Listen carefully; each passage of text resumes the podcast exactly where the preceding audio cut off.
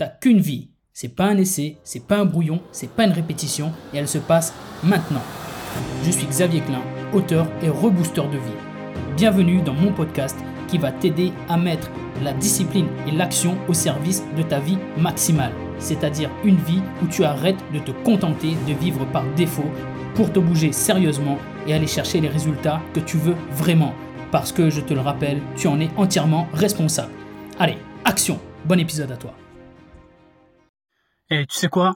C'est normal, c'est absolument normal d'être en colère parce que ça fait des années que tu es frustré parce que tu n'as pas ce que tu veux dans ta vie, parce que tu n'arrives pas à passer à l'action sur tel ou tel projet, parce que ton corps ne te plaît pas, parce que tes finances ne te plaisent pas, parce que tu n'as pas assez de temps à passer avec ta famille, tu en passes trop au boulot, ou au contraire, tu aimerais bien avoir un boulot, et il y a plein de choses dans ta vie qui te vont pas, et tu es en colère parce que ça change pas, ça bouge pas, et c'est saoulant, et tu en as marre, et des fois tu as envie de pleurer, et des fois tu sens la boule au ventre, et des fois tu te dis, mais putain, mais quand est-ce que ça va changer?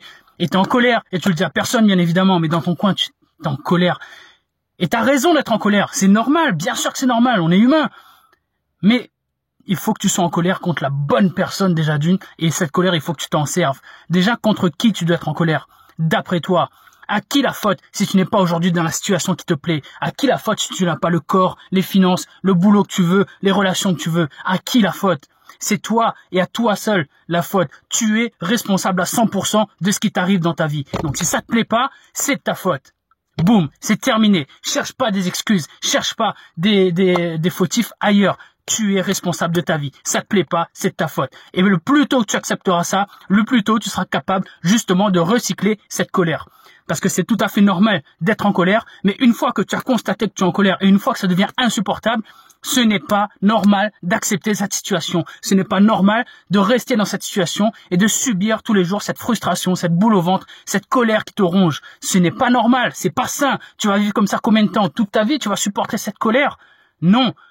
En colère Utilise-la passe à l'action. Utilise cette colère pour alimenter tes actions au quotidien. Utilise cette colère pour te dire, mais putain, mais ça va changer, j'en ai marre, ça va changer. Dans un an, je serai pas la même personne. Dans dix ans, je serai à des années-lumière de la personne que je suis aujourd'hui parce que j'aurai tout ce que je veux ou au moins je m'en approcherai et j'aurai d'autres buts à ce moment-là. Mais je sortirai au moins de cette situation de merde. Donc, utilise cette colère pour sortir de cette situation. Utilise cette colère comme un boost comme de la volonté pour mettre en place des choses dans ta vie pour que ça change. Parce que si ça ne te plaît pas, il faut que ça change. C'est une question de survie. T'as une vie. Une vie, bordel. Ne tolère pas juste cette colère en te disant j'aimerais bien que ça change un jour. Tu veux que ça change, fais-le. Utilise la colère, recycle cette colère pour déterminer ta vision, pour mettre en place des objectifs, mettre en place des habitudes, pour mettre en place, pour, enfin, pour encaisser la frustration, du sacrifice que tu vas devoir faire au quotidien pour atteindre ces objectifs-là, mais utilise cette colère. Ne te laisse pas, ne la laisse pas te bouffer. Ce n'est pas sain. Je compte vraiment sur toi pour faire tout ça. Encore et toujours, tu peux venir me voir. On peut travailler tout ça en coaching. Mais tu le sais, et je, te le dis tous les matins, je ferme la parenthèse là. Je compte sur toi en attendant pour faire en sorte que cette journée compte, parce que cette journée est précieuse. On ne sait jamais si on en aura une autre le lendemain. On avance ensemble. 3, 2, 1, et bim Si tu entends ces mots, c'est que tu as écouté le podcast jusqu'à la fin. Je me permets donc de supposer qu'il t'a plu et qu'il t'a peut-être apporté de la valeur, des conseils et peut-être même un déclic qui va te changer la vie.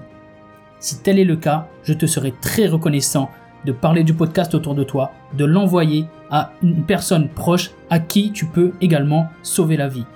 Je te serai également très reconnaissant de laisser une note et un avis sur les plateformes où tu peux le faire. Je te remercie d'avance pour ça et je te remercie surtout d'avoir écouté l'épisode.